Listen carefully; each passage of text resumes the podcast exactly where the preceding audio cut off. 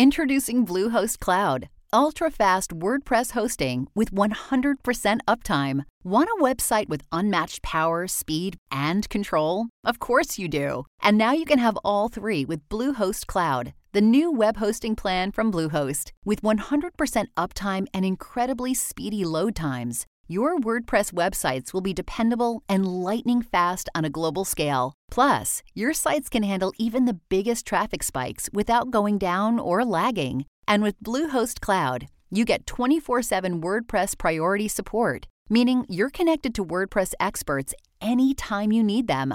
Not to mention, you automatically get daily backups and world class security. So, what are you waiting for? Get Bluehost Cloud today by visiting Bluehost.com. That's Bluehost.com.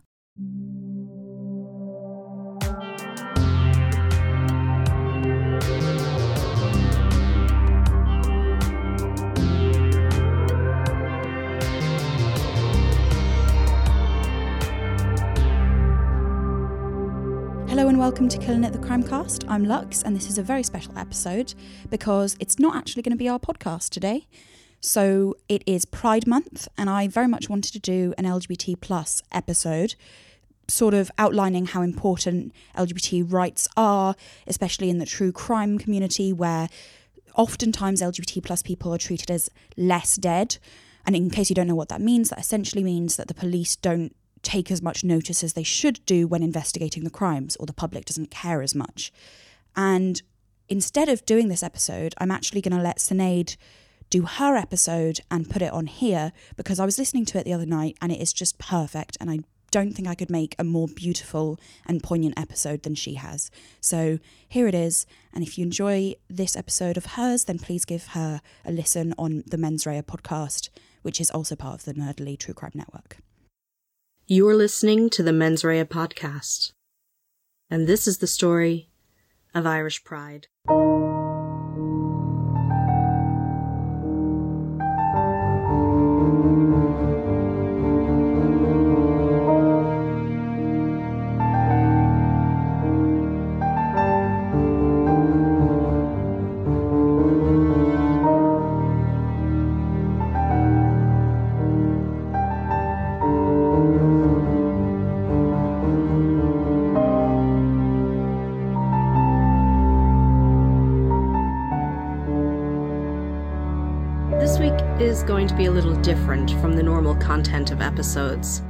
Fear not, though, there is a crime, but we're also going to follow the development of the laws after the crime. I think it's important to see how much has changed legally for a minority group in Ireland and the hard won rights that Ireland's LGBT community now have. The story is by no means over, and of course, there's a lot left to do. But today, a week before Dublin's Pride Festival, I want to tell you about a victim of homophobia and the long legal struggle for LGBT rights in Ireland. The Offences Against the Person Act 1861 and Section 11 of the Criminal Law Amendment Act criminalised homosexuality in Ireland along with the public or private commission of or attempt to procure the commission of any man for an act of gross indecency with another man. Section 61 of the Offences Against the Person Act outlawed the quote unquote act of buggery and Section 61 criminalised attempt and assault for the purpose of committing buggery. These laws had been done away with in the UK in 1967 but in Catholic Ireland, these laws had been retained, and being gay was not only taboo, but illegal. The gay scene in the early 80s in Dublin was a bit abysmal. There were a few bars, the Bailey on a Saturday, Bartley Dunn's and Rice's, which would both close in the mid to late 80s, upstairs in JJ's for the Dykes, and the George eventually opened in May 1985. The Hirschfeld Center was the main focal point, and there were a number of activist groups popping up in response to the equality movements beginning to spread post Stonewall and in response to the HIV AIDS crisis. But Dublin was a lonely place for gay men and women in those days. being gay was something that could ruin a career and upend a life if the information fell into the wrong hands. David Norris was one of these early campaigners, and he decided to take a case for equality to the High Court in 1977 after the Dudgeon v UK case in the European Court of Human Rights had ruled that Northern Ireland's law criminalising homosexual acts was in violation of Article 8 of the European Convention on Human Rights, the right to privacy. We were part of Europe and had the exact same laws that Northern Ireland did. So surely the Irish courts would have to pay attention to what was being said in Europe for this kind of law. But the High Court rejected his argument that the laws were not consistent with the Constitution, and Norris and his legal team, which included Mary Robinson, future President of Ireland, appealed his case to the Supreme Court. It was a brave act to stick his neck above that parapet, but living in the closet and under cover of secrecy was something that could not continue. People who had made a life for themselves, who had bought homes and established relationships, could lose everything due to the laws in place. There was a knock on effect to everything inheritance rights, property rights, and even just the ability to socialize safely with one another, to meet people. As I said earlier, there were very few gay bars in the city at that time and very few club nights catering to the gay community. So because of this, the stereotypical cruising spots were reasonably popular. St. Stephen's Green in the city centre is the most obvious of spots, but another one was Fairview Park, a short jaunt outside the city centre on the north side, where you could go and wander around and maybe find a companion for a time. The park sits on a crescent of shops and businesses and across from a couple of schools. It's quite large and has playing fields, a bandstand, a playground, lots of trees and swathes of seasonal flowers brightening up the place. But in the summer of 1982, there was a gang roaming the park. They were out so called queer bashing, attacking the men that dared to go into the park at night time. They would throw them a few digs and rob them, and over that summer alone, 20 or so such attacks took place. On September 10th, 1982, a man's body was found in Fairview Park in the early hours of the morning. He had been beaten and left for dead. He passed away before he reached Blanchardstown Hospital. The young man had been found laying next to the bandstand in the park, only 150 yards from the busy main street of Marino Mart and Fairview Crescent. He was found by two youths who hailed down a passing Gardaí. His name was Declan Flynn. He was a 31 year old man working for Aer Rianta out at the airport a good job. He lived in Whitehall and came from a middle class family. He had five siblings. He was a shy guy and had a bit of a stammer when he was nervous. Pictures of him show a wide, welcoming, happy smile and an open face framed with dark brown hair. His family didn't know he was gay. The perpetrators of this vicious attack couldn't keep quiet. They had been hanging around the park that day with their girlfriends, who eventually went home at about half eleven that night. The girls wouldn't stay when the lads decided to chase the queers around the park. They thought of it as easy money, bash a few queers and rob them. Sure, they're perverts anyway, who cares? The lads stayed in the park and decided that they would attack some gays that night. They chased one guy across the park, but he managed to lose them when he ran out onto North Strand. The next guy wouldn't be so lucky. Four of them hid in the bushes while a fifth sat on the bench on his own. A man approached and sat down next to him, and the other four, hiding, burst from their hiding spots and chased the man down. He was kicked and beaten and hit with sticks. His watch was taken, along with four quid from his pocket. The lads ran off and scattered. They all eventually made their way home. It wasn't long before word got back to them that a guy had been beaten in the park and was dead on arrival at Blanchardstown Hospital. They began to talk. To each other when they could, to their girlfriends, their parents, friends. It wasn't long before everyone was talking to one another, and soon the Gardaí turned up at their doors. Five youths were charged with the murder of Declan Flynn. Robert Armstrong, 18 from Plunkett Drive in Finglas, Anthony Maher, 19, from the flats in Ballybough, Colm Donovan from Lower Buckingham Street, Patrick Kavanagh, 18, from North Strand, and a 14 year old who could not be named for legal reasons. Robert Armstrong lived with his four sisters and his parents in Finglas. He was in the Air Corps. He had been kicked out of his house at one point by his mother for causing trouble. Tony Maher was also in the Air Corps, and his crew cut matched Robert's, who had lived with him after his mother had tossed him out. Patrick Kavanagh and Colm Donovan were both unemployed, though Kavanagh was noted for playing with the Dublin minor team for Gaelic football. On the 1st of March 1983, their trial began. The 14 year old pled not guilty, and the others all pled guilty to manslaughter. Sentencing for those guilty pleas were put off until after the murder trial. Armstrong was remanded in custody while the other three young men were put out on bail for the duration of the trial. Mr. Justice Gannon was presiding.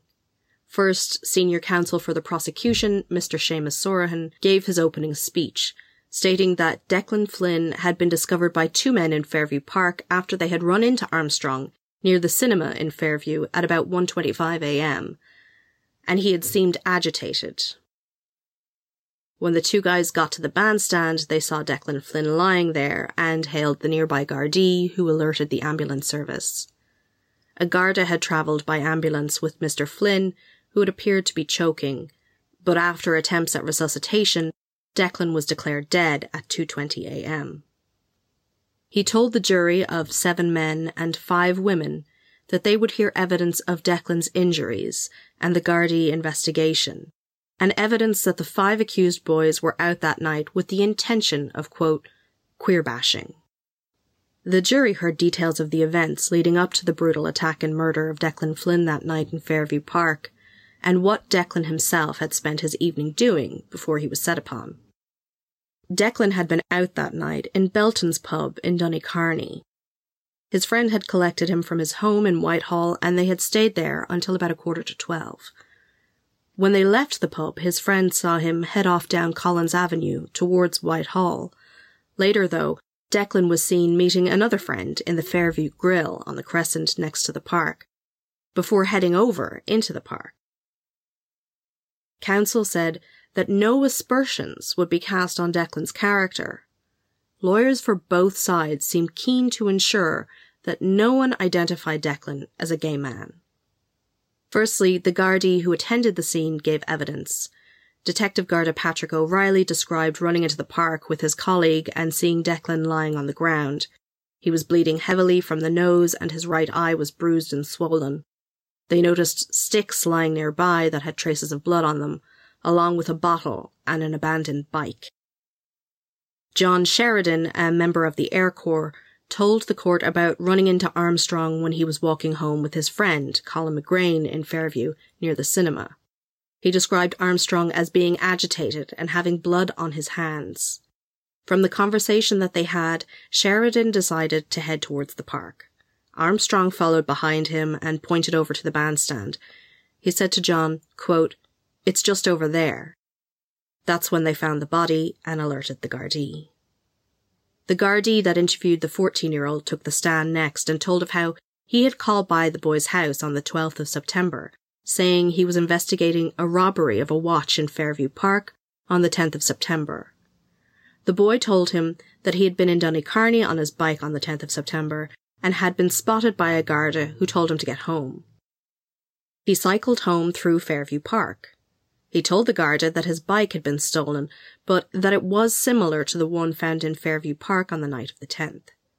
He then told the Garda, unprompted, that he had had nothing to do with the murder. He was asked to attend Fitzgibbon Street station. He agreed, and his mother said she'd be along later. At the station, the boy told the Gardaí that he had seen Armstrong and Maher being arrested earlier that day and said that he knew the two young men as he often saw them in the park. The boy was then told that the other two men were also in the station.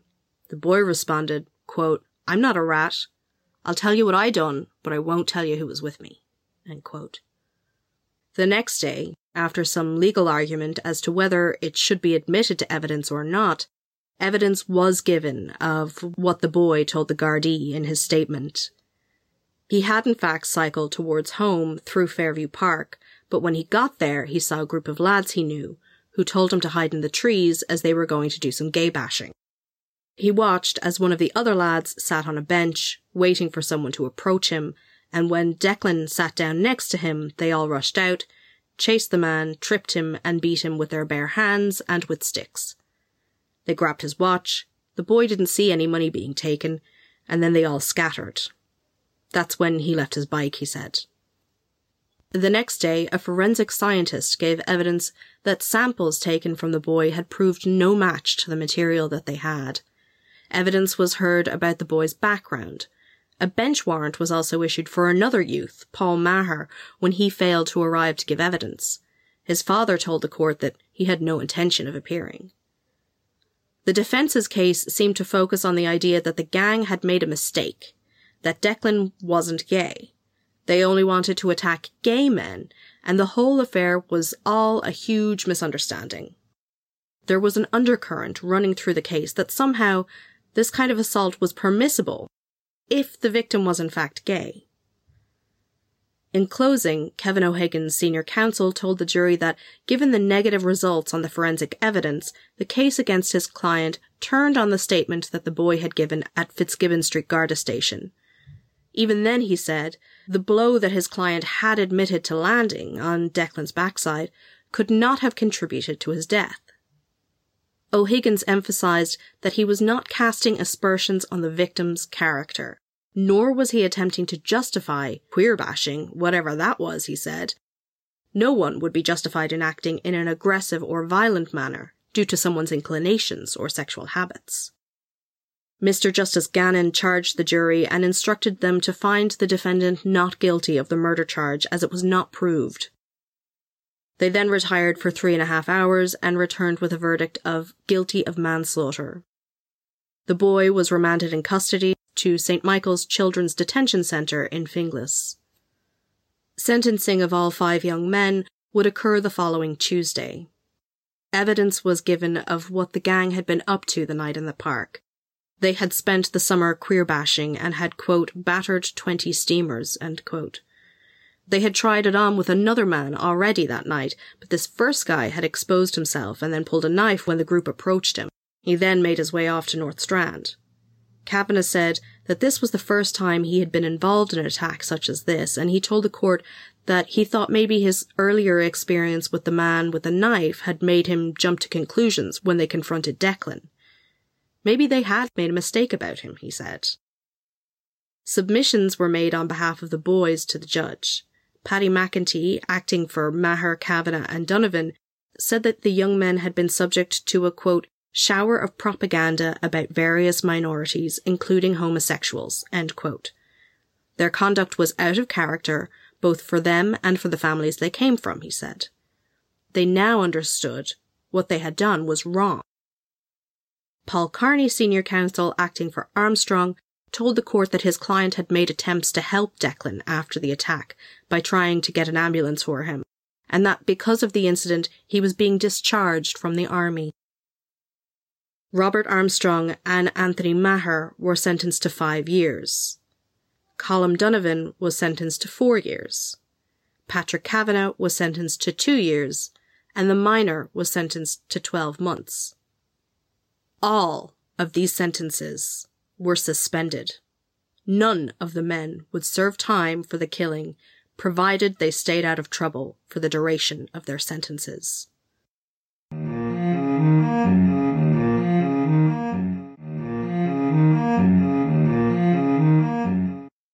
In the wake of the sentencing of the men, the family of Declan Flynn described the five suspended sentences as an insult. They also denied suggestions that their son and brother was gay. They said that there was no way Declan would have approached strangers in the park. They said, quote, Dec had a bad stammer and was very nervous speaking to people he didn't know. He would have been unable to talk in such a situation, end quote.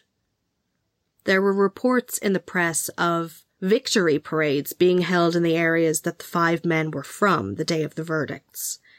People were reported as holding banners saying, We are the champions, and were celebratory and defiant in mood. Mary Harney, then a deputy in the Dáil, called on the Minister for Justice to seek the resignation of Justice Gannon. She said it seemed the sentence was unduly lenient. Cases reference to contrast with the trial of the five men included a man who had snatched a purse getting four years and two youths who had gotten nine month custodial sentences for the theft of bikes. Soon there were widespread calls for changes in sentencing laws, and the matter was debated in the Dáil, the Irish Parliament. The Gardaí also came in for criticism.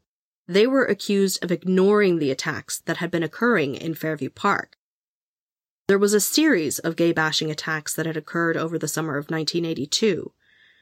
There were reports that Declan Flynn had even been attacked once before, a few weeks before the assault that had ended in his death. Patrols in and around the park were stepped up, but the Gardaí denied that they had done nothing about reported attacks. They also denied having compiled a list of names of people that they thought might have been involved in what were being described as vigilante attacks. Joe Duffy, then of the Union of Students of Ireland, called for an inquiry into the elitist legal system that had allowed this to happen. An internal Garda inquiry was launched to assess what the Gardaí had known about the attacks in the park and when. The Evening Herald reported on the 12th of March, quote, Gardaí confirmed today that youths have been waging vigilante war on homosexuals in Fairview Park for the past 10 years but in many of the cases, Gardaí have been powerless to act because the victims preferred to remain anonymous. The public were outraged in a kind of theoretical sense. It didn't seem that justice had been served. The press and media focused on the idea that sentencing laws needed to be overhauled, and yes, this was true. But the gay community were horrified. One of theirs, despite what his family might insist, had been killed by a gang that was known to be operating in the area by the Gardaí. And they were caught and brought to trial and found guilty and set free? Was a gay life worth less than a straight one? A mistake of youth, the court had said. You can hate gays, you just can't beat them to death. Off he's going out and don't do it again, right? A march was organised for the 19th of March to go from Liberty Hall to Fairview Park at half two. At the bottom of the leaflet distributed to raise awareness of the march, it reads, We demand the immediate repeal of all legislation that defines us as criminals, the support of all political groups with concern for human rights, the participation in this march of gays and non-gays alike. Hundreds of people turned out. Reports vary, somewhere between 400 and 900. I guess it's the same as it is now, it depends on which side you ask. But whatever the number, the turnout was large. Which was a big deal, given that the Norris case had just failed a few years previously, and its appeal was still working its way through the Supreme Court. It would be naive to think that people weren't taking a risk by identifying themselves as gay, or at the very least sympathetic to the plight of Ireland's gay community. On the 22nd of March, the LGBT community suffered another blow. The Supreme Court delivered its verdict in the Norris case. They had rejected his arguments. He had lost, again. But Norris was determined to appeal his case to Europe, like Dudgeon before him. The judgment reads in part, quote, on the grounds of the Christian nature of our state and on the grounds that the deliberate practice of homosexuality is morally wrong, that it is damaging to the health both of the individuals and the public, and finally that it is potentially harmful to the institution of marriage, I can find no inconsistency with the Constitution in the laws which make such conduct criminal. It follows, in my view, that no right of privacy, as claimed by the plaintiff, can prevail against the operation of such criminal sanctions. But the courts were certainly not finished with the young men who had attacked and killed Declan Flynn. The minor was out of court for only one week before being brought back before the juvenile court for the theft of a car the previous December. His list of convictions including the manslaughter of Declan Flynn, was read to the court. He was remanded in custody. The judge blamed the fact that he came from a single parent home for his law breaking. He was later sentenced to 30 months detention at a juvenile reformatory, and it was noted by the sentencing judge that he had committed this crime while on bail for the murder charges, to which he had pled not guilty. The judge said, quote, one would have thought that the charge would have had a sobering effect on the boy and his parents. Obviously not. By mid April, an inquiry was launched by the Minister of Justice at the request of the Garda Commissioner into how and why the beatings in Fairview Park were allowed to go on, with no reaction from the local Gardaí in Clontarf. It was reported that the Gardaí had knowledge of the gang roaming the park and its activities as early as May 19, 1982, despite what the Gardaí had testified to in court. The National Gay Federation had even handed in a report of various beatings and robberies that had happened in Fairview Park to the Gardaí two weeks before Declan Flynn was killed. An inquest into Declan's death was held on the 27th of April 1983. It was concluded that Declan still wouldn't have survived had he been brought to a hospital closer by rather than Blanchardstown, and that when the fire and ambulance services arrived, Declan had no signs of life.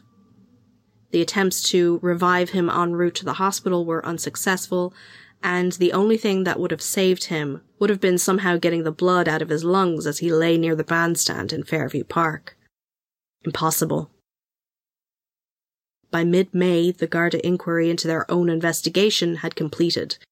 They found that there were reports regarding the attacks in the park and that people had been named as being involved, but they had been checked into and there was no way to connect them to any criminal offence. The Gardaí were satisfied that they had handled the complaints properly and that they had been thoroughly examined. The National Gay Federation called the inquiry a cover up. The Flynn family also rejected the report.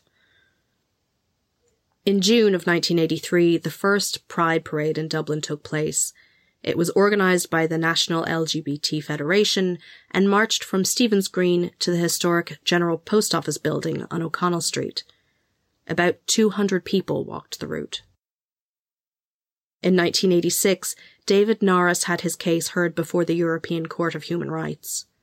The judgment was delivered in 1988, and it was found that the Offences Against the Person Act and the Criminal Justice Act did in fact breach his rights to privacy under the Convention, notwithstanding the fact that he had never been prosecuted under either act.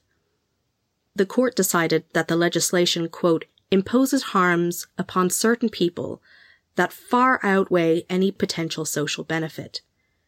That certain people are offended by homosexuality is not sufficient grounds to maintain discriminatory laws. The government did not act on this ruling until five years later. The then Minister for Justice, Marie Geoghegan Quinn, passed a law that not only decriminalised homosexuality, but instituted an age of consent the same as for heterosexual activity. The President of Ireland, Mary Robinson, who had been Norris's senior counsel, signed the bill into law that year. The next legal changes for the LGBT community came in the form of the Equality Act 1988 and the Equal Status Act 2000, which both name sexual orientation as a protected minority and a basis upon which discrimination is strictly not allowed. So now there was some sort of protection for LGBT people in law, if not widespread in society. Simply being gay or lesbian was no longer illegal, in most sectors, it would be illegal to treat gay employees or prospective employees differently on the basis of their orientation. Of course, there is a religious exemption, which posed problems in the education sector. See, Ireland's schools are all religious based. Some are multi-denominational schools, but to date there are no non-denominational schools in the country. So every school is somehow religiously aligned most schools have the patronage of the Catholic Church. And though all our teachers are paid by the government, hiring is up to the school boards, which are part of a religious institution. Therefore, it would in fact be possible to discriminate against prospective teachers if there was a question about their quote unquote lifestyle not reflecting the ethos of the school.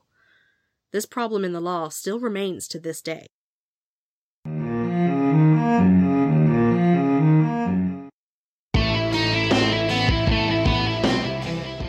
What do you want in a true crime podcast?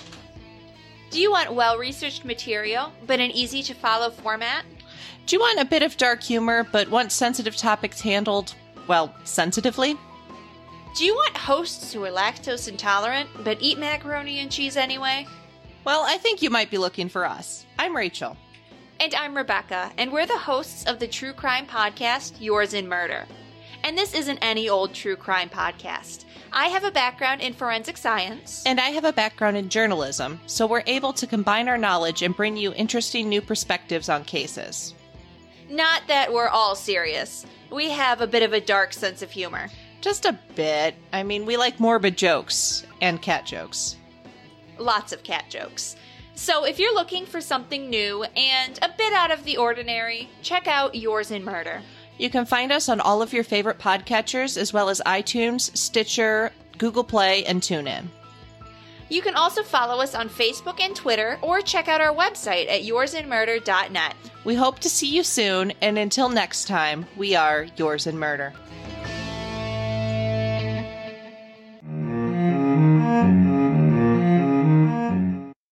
So, with a certain amount of legal equality now established, there was another fight for rights brewing. The right for gay and lesbian relationships to be recognized by law and to benefit from the rights that legally recognized relationships accrue. Gay and lesbian Irish people should not have to worry about their partner being disinherited if one should die, or not being named next of kin with the ability to make decisions in the cases of illness or incapacity. They should benefit from the tax regulations and be able to be recognized as a family and be able to mingle finances if they choose, just like heterosexual couples. The 2004 Civil Registration Act specified that registrars could solemnize marriages between men and women. It was the first time that in Irish law this definition of marriage was included, although the courts had traditionally held that marriage was defined like this by the writers of the Constitution. The whole idea of marriage equality had a sort of mixed reception. For so many years, marriage seemed utterly unattainable. And many LGBT people thought that marriage was an outdated institution anyway, just upholding the heteronormative and patriarchal status quo. Why would we want that? But many people just wanted to be able to live their lives without their orientation dictating what they could and could not do. In Ireland, the first attempt to have gay marriage recognised was a court case taken by Anne Louise Gilligan and Catherine Zappone, an American academic from Spokane. The couple had been married legally in Canada, and when the couple moved back to Gilligan's home in Ireland, they wanted that marriage recognised. Their target was the Irish revenue. They had tried to apply for tax credits that would be due to a married couple, but they were refused by the Revenue Service so off to court they went. The 3rd of October 2006 was their first appearance before the High Court. Their legal team argued not only should their marriage be recognised, but also that the limiting of marriage to heterosexual couples was discriminatory. The court disagreed. Ms. Justice Dunne declared that, although the Constitution was a living document, the definition of marriage had been the same from the inception of the state in 1937, and was reiterated in the 2004 Civil Registration Act. Furthermore, she said that there was no consensus regarding same-sex marriage emerging in Europe, and that therefore it would be up to the legislature to make the decision as to whether and how same-sex marriage would be allowed. The appeal was heard in the Supreme Court in 2012, and although there were some intervening developments, the court maintained its position. This was an issue for the government to sort out, and the government was acting on the advice that they had been given by the Attorney General. A referendum to change the Constitution would be required to allow for gay marriage. So, as the Zappone and Gilligan, or the Cahill case as it was called, made its way through the courts, a few other movements began. First was the push for civil partnership, spearheaded by Glen, the Gay and Lesbian Equality Network, and the marriage equality movement, supported by activist groups like LGBT Noise and students' unions. These movements weren't without their tensions, however.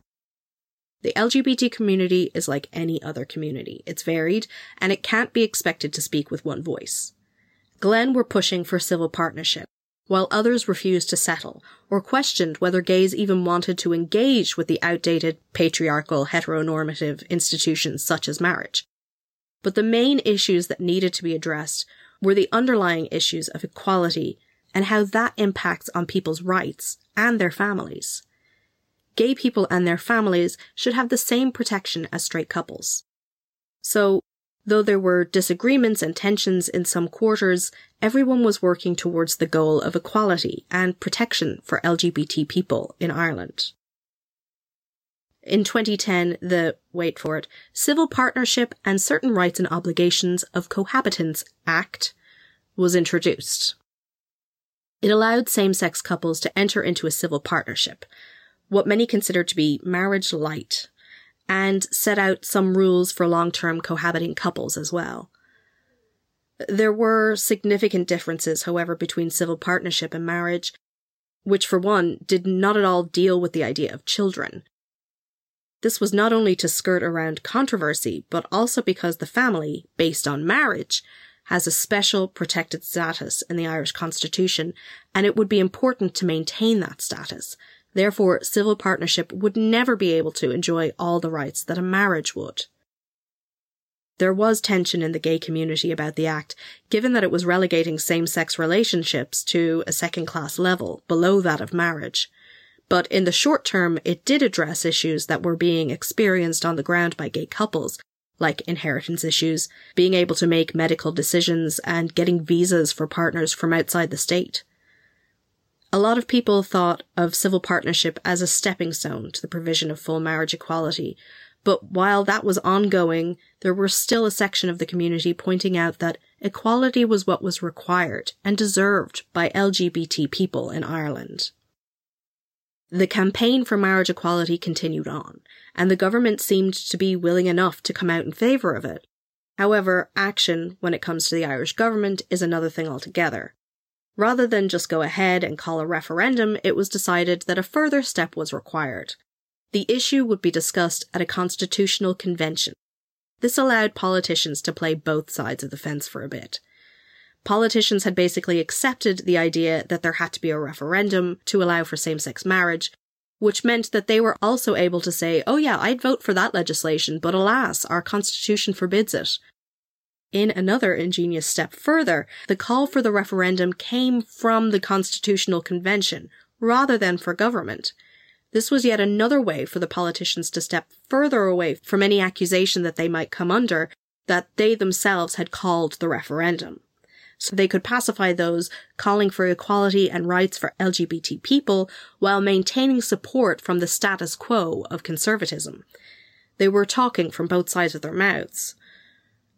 But that was what the situation was, and to be honest, that's what the situation is, typically with the Irish governments.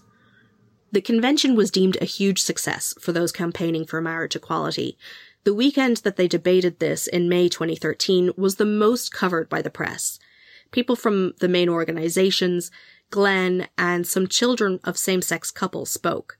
It was moving, and minds were definitely changed, although given the makeup of the convention itself, which was one-third politicians, most of whom supported gay marriage, experts appointed by the government, and one-third members of the public, this makeup meant that support for holding a referendum was probably a foregone conclusion. In and around 80% of those present voted in favour of it, and for providing rights to parents in same-sex relationships. They went further, though, and said that the government was required to legislate for same-sex marriage, not just allowed to. In December of the same year, the PM, or Taoiseach Enda Kenny, announced that a referendum would be held on the matter not later than May 2015. The campaign continued on, this time with a goal in mind and with the knowledge that the LGBT community would have to stand as a whole in front of all of their friends and family and basically ask for approval and acceptance. This would be a campaign for hearts and minds of friends and neighbours and family.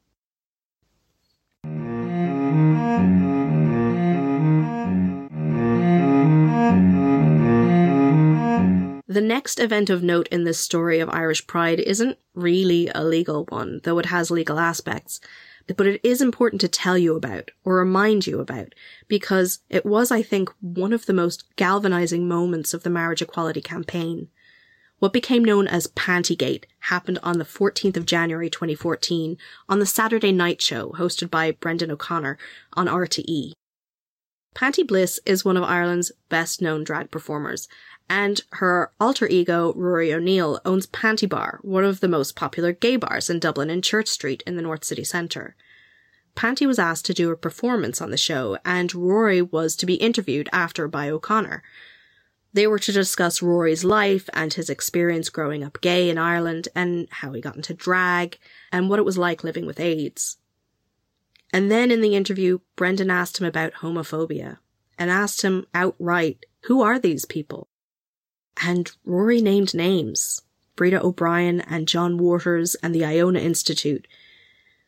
Rory told them to feck off, to stop spending so much time trying to stop people from being happy, and that anyone who argues, for whatever reason, that gay people, or gay families, or gay relationships are in any way less than heterosexual relationships are homophobes. The show was pulled from the on demand service on RTE Player. Oh, wait, there is a legal aspect. RTE had received legal correspondence from the Iona Institute, as well as the journalist John Waters. Rory got letters too. They were crying defamation. Initially, he thought that the whole thing would just blow over, but it quickly became apparent that he, as a gay man, was being told that he could no longer name people or actions as homophobic. The next weekend, people gathered at Panti Bar to hear what the hell was going on. On the 25th of January, Brendan O'Connor read out an apology during his show. He said, quote, Now on the Saturday night show two weeks ago, comments were made by a guest suggesting the journalist and broadcaster John Waters, Breda O'Brien, and some members of the Iona Institute are homophobic. The views are not the views of RTE, and we would like to apologize for any upset or distress caused to the individuals named or identified. It is an important part of the democratic debate that people must be able to hold dissenting views on controversial issues. A settlement was agreed between the so-called injured parties and RTE, and state money was paid out for their upset. The issue was brought up and debated in the Dáil. Was Panti not free to state her genuinely held belief on air, on the national broadcaster, without repercussion? Just as others were able to express themselves regarding the gay community in other media? Why did RTE have to hand over money to them? Was this an attempt to stifle debate? One of those named by Panti, Breda O'Brien, explained, quote, we did not bring legal action against RTE. It never went to court, as we knew it would not, because RTE had breached basic rules of fairness and justice by encouraging Rory O'Neill to identify specific people as homophobic who were not there to defend themselves. We asked for a simple clarification and apology. RTE refused, and when it appeared that RTE was going to continue to be intransigent, we said that we would be forced to defend our good names through the courts if necessary. We knew there was absolutely no evidence that anyone in Iona is homophobic. Homophobia is a very serious charge, one which signals that someone has an irrational fear and hatred of people who are gay, if the unjust, unfair allegation was allowed to stand, it would mean that people would be cowed and become fearful of expressing support for marriage remaining a commitment between men and women. The newspapers were not reporting on this issue, but it was spreading like wildfire across social media, and the lack of mainstream attention to Pantigate prompted Senator Averil Power to bring the issue up under parliamentary privilege in the upper house of parliament in the Seanad. The papers covered Averil's criticisms then, now that they no longer feared being sued by the deep pocketed Iona Institute. News of the 85,000 euro payout finally hit the public, and the Saturday night show decided to host a debate about homophobia on the 1st of February. That same night, Panti Bliss took to the stage of the Abbey and delivered her noble call on the final night of the run of the play The Risen People. There she was, six foot forever, in sparkling heels and a muted purple dress, standing in front of representations of the 1913 disenfranchised workers, struggling against oppression. And then she began speaking. Now, guys, I was going to quote this noble call, but I think it's important to be reminded exactly what Panti said and how she said it. And so, buckle in, because for the next 10 minutes, you're going to hear Panti's noble call. We are delighted to welcome to the stage Ireland's most fabulous drag queen and famous activist, Panti.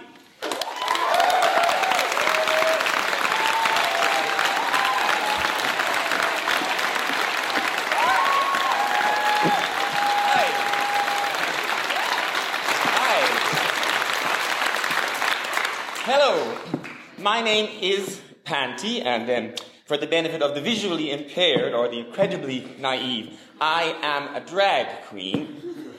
I am also a, well, I would, I guess, a performer of sorts, and um, an accidental and occasional gay rights activist. Um, as you may have already gathered, I am also painfully middle class. My father was a country vet. I went to a nice school, and afterwards I went to that most middle class of institutions, an art college. And although this may surprise some of you, I have always found gainful employment in my chosen field, gender discombobulation. so, the kind of grinding, abject poverty that we saw so powerfully on stage tonight is something that I can thankfully say I have no experience of. But I do know a little something about oppression, or at least oppression is something that I can relate to. Now, I am not, of course, for a minute going to compare my situation to Dublin workers in 1913. But I do know what it feels like to be put in your place. Have any of you ever been standing at a pedestrian crossing when a car goes by and in it are a bunch of lads and they lean out the window as they go by and shout fag and throw a milk carton at you. Now, it doesn't really hurt. I mean, after all, it's just a wet carton and in many ways they're right. I am a fag. So it doesn't hurt, but it feels oppressive. And when it really does hurt is afterwards. Because it's afterwards that then I wonder and worry and obsess over what was it about me? I mean, what did they see in me? What was it that gave me away? and I hate myself for wondering that. It feels oppressive and the next time that I'm standing at a pedestrian crossing, I hate myself for it, but I check myself to see what is it about me that gives the gay away. And I check myself to make sure that I'm not doing it this time. Have any of you ever come home in the evening and turned on the television and there is a panel of people, you know, nice people, respectable people, smart people, the kind of people who probably make good neighborly neighbors, the kind of people who write for newspapers. And they're all sitting around and they are having a reasoned debate on the television. A reasoned debate about you about what kind of person you are, about whether or not you're capable of being a good parent, about whether you want to destroy marriage, about whether or not you're safe around children, about you know whether or not God herself thinks you're an abomination, about whether in fact maybe you are intrinsically disordered. And even the nice TV presenter lady that you feel is like almost a friend because you see her being nice on TV all the time even she thinks it's perfectly okay that they're all having this reasoned debate about you and about who you are and about what rights you deserve or don't deserve. And that feels oppressive. Have you ever been on a crowded train with one of your best gay friends and inside a tiny part of you is cringing because he is being so gay. and you find yourself trying to compensate for his gayness by butching up a little or by trying to steer the conversation onto safer, straighter territory. And this is you who has spent the last 35 years of your life trying to be the best gay possible. And yet there is still this small part of you that is embarrassed by his gayness. And I hate myself for that. And that feels oppressive. And when I am standing at a pedestrian bloody light, I am checking myself. Have you ever gone into your favorite neighborhood cafe with the paper that you buy every day and you open it up and inside is a 500 word opinion written by a nice middle class woman, the kind of woman who probably gives to charity, the kind of woman who you would be totally happy to leave your children with. And she is arguing over 500 words so reasonably about whether or not you should be treated less than everybody else, about arguing that you should be given fewer rights than everybody else. And when you read that, and then the woman at the next table gets up and excuses herself to squeeze by you and smiles at you, and you smile back and nod and say, no problem. And inside you wonder to yourself, does she think that about me too? And that feels oppressive. And you go outside and you stand at the pedestrian crossing and you check yourself. And I hate myself for that. Have you ever turned on the computer and you see videos of people who are just like you in countries that are far away and countries that are not far away at all, and they are being imprisoned and beaten and tortured and murdered and executed because they are just like you. And that feels oppressive. Three weeks ago, I was on the television and I said that I believe that people who actively campaign for gay people to be treated less or treated differently are, in my gay opinion, homophobic. Now, some people, people who actively campaign for gay people to be treated less under the law took great exception to that characterization and they threatened legal action against me and RTE. Now, RTE, in its wisdom, decided incredibly quickly to hand over a huge sum of money to make it all go away. I haven't been quite so lucky. And for the last three weeks, I have been lectured to by heterosexual people about what homophobia is and about who is allowed to identify it. Straight people have lined up uh, ministers, uh, senators, barristers, journalists have lined up to tell me what homophobia is and to tell me what I am allowed to feel oppressed by.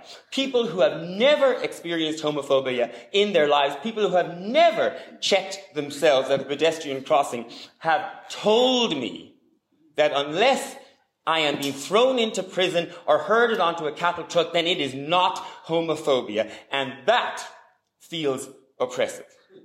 And so now Irish gay people, we find ourselves in this ludicrous situation where we are not only not allowed to say publicly what we feel oppressed by, we're not even allowed to think it because the very definition, our definition, has been disallowed by our betters. And for the last three weeks, I've been denounced from the floor of the Oireachtas to newspaper columns to the seething morass of internet commentary, denounced for using hate speech because I dare to use the word homophobia. And a jumped up queer like me should know that the word homophobia is no longer available to gay people, which is a spectacular and neat Orwellian trick because now it turns out that gay people are not the victims of homophobia. Homophobes are the victims of homophobia.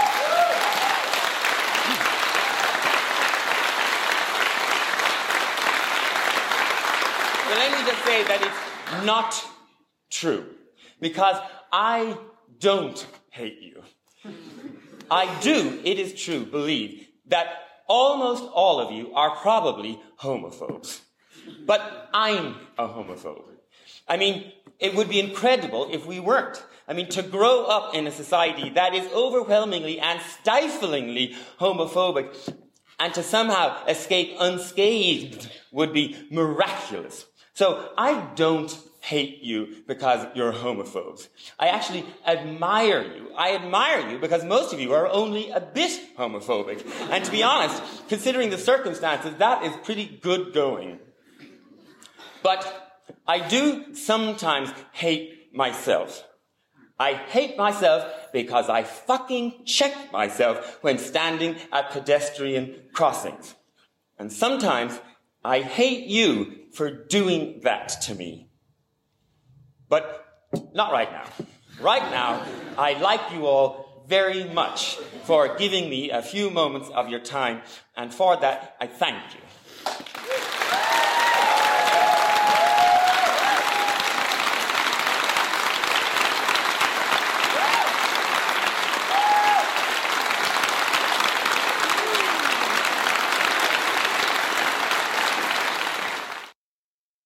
So finally, in January 2015, the government announced that the referendum for marriage equality would be held on the 22nd of May that year. The Referendum Commission stated that if the 34th Amendment of the Constitution passed, it would mean 1. Two people of the opposite sex or the same sex would be able to marry each other. 2. That other detailed rules about who may marry will continue to be set out in legislation. 3 the constitutional status of marriage will remain unchanged. 4. A marriage between two people of the same sex will have the same status under the Constitution as a marriage between a man and a woman. And 5. Married couples of the opposite sex or of the same sex will be recognized as a family and be entitled to the constitutional protection for families. The debate was an emotive one and echoed what was going on around the time of Pantigate the conservative religious folk were crying out, think of the children!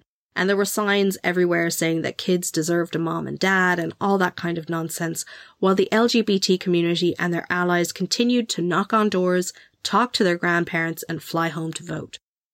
On the day, just over 60% of the registered voters turned up to the polls, which is actually quite high and we all sat by the TV or laptops refreshing the little maps of Ireland over and over and over as the count went on.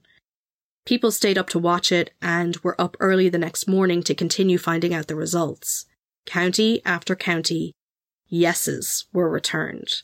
62% of people had voted to legalise same-sex marriage. Every county in the country, bar one, Leitrim, returned a yes vote. As the announcement was made in the capital, Dublin, people poured out onto the streets. There was an organised count watch going on in Dublin Castle, and people just gravitated that way, carrying pride flags, holding hands, and crying as they made their way through town. Panti strode across the town to the castle, and Anne Louise Gilligan and Catherine Zappone and David Norris and Ailbhe Smyth and the activists and leaders of LGBT groups were there along with other politicians. It was like the best pride ever, a whole month early. Today, our Taoiseach, our Prime Minister, is a very casually gay man. He came out in the run up to the referendum and managed to secure government leadership only months later, really. There are still problems. There are still battles for equality. There are still assaults. But it's a long time since Declan Flynn was beaten to death in the park at night there have been many casualties along the road and along the years. LGBT kids still suffer from higher levels of mental health problems. There's little funding for resources and the trans community is still fighting hard for just a little recognition and protection. But one thing I learned from the marriage equality campaign is that we are all each other's allies and we can all stand together for equality. We are all welcome and we are all worthy. Thank you for listening to the Mens Rea podcast. If you like what you heard, don't forget to subscribe, rate, and review in Apple Podcasts or whatever podcast app you use. You can find us on Facebook or Twitter at Mens Rea Pod, and you can send in any questions, comments, or suggestions to mensreapod at gmail.com. Also, think about joining in the Facebook discussion group for updates and interesting articles. I love to hear from you guys, so don't be shy. First and foremost this week, Thanks go out to the Irish Queer Archive, which has made available every newspaper cutting relating to Declan Flynn's murder and the subsequent trial. Without this, I would not have been able to tell his story. The link to this material is in the show notes, and I'd love if you could show them some support. Thanks also to Una Mullally for her lovely book, In the Name of Love, written in the run up to the marriage referendum in 2015, which contains interviews with the key players in the campaigns. I'd also like to take a moment to thank our sponsors on Patreon. Thank you especially this week to Cynthia Cooper and Emily Collins, two of our newest patrons. Your support means so much to me and helps to keep the bills for the podcast at bay. There's also some lovely little perks for everybody who donates, including monthly bonus content and swag. Check it out and throw a few bucks in the tip jar if you can. And now to our five star reviews on Apple Podcasts. Thank you to AJ Vieira, A J V I E I R A. Sorry, that's really wrong, but it's the best I can do. Um, I think you listened to the Kerry Babies episode. Yeah, it's a really awful situation, um, and hopefully one that is slowly changing here in Ireland. Thank you for your five stars. Thank you to Suzanne from the In God They Trusted podcast. Your words are very kind, uh, especially coming from such a great podcaster like yourself. So thank you very much for listening, Suzanne. That's In God They Trusted, and also 911 Moms Pod. Excellent podcast as well. Thank you to Monkey Jones 1980. Oh, who's Erica from Martinis and the Macabre? Another excellent podcast. I'd check that one out too. Thank you for your five stars there, Erica. Thank you to the ladies over at the Something Cheeky podcast. It's like this is this is the podcast review review edition of five star reviews. so thank you very much uh, for that. Go check out the Something Cheeky pods as well. Excellent. And thank you to Michael Mong. I'm very happy to be in your true crime podcast rotation. Thank you very much for your five stars and your kind words. So, thanks again to Ronan McHugh for help with sound engineering, as always. Our theme song is Quinn's Song First Dance by Kevin MacLeod. Next week, we head back in time to a town I personally associate with pride, but we'll be looking at it well, well before that was a thing and it seems to be a place you should most certainly mind your luggage. Till then, don't do anything I wouldn't do.